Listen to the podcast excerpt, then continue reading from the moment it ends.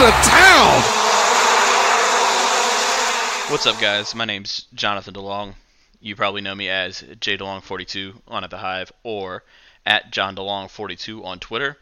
This is my voice. I have a voice. I don't just type words on screens, and I'm going to use this voice to bring you the official At the Hive podcast.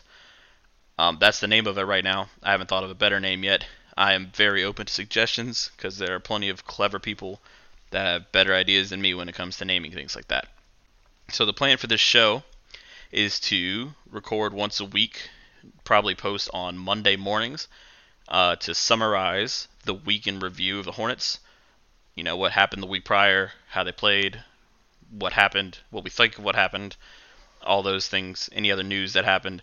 Uh, preview the upcoming week and what to expect from the Hornets going forward, and then also take you around the NBA to keep you up to date on what else is happening that's not Hornet related.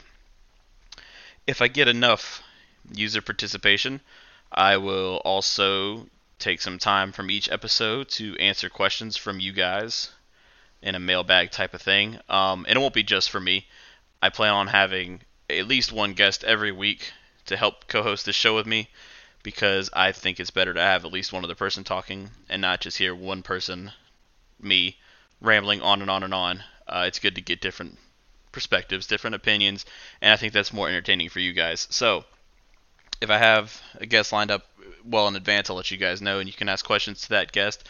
Those guests could range from other contributors on At the Hive, other contributors on other SB Nation sites, or anywhere else on the internet, wherever I can find people that I think will be interesting to talk to and provide their thoughts on anything that's going on. So that's the plan for the show.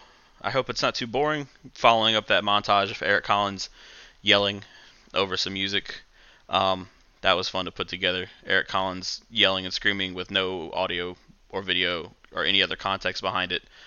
It's really funny.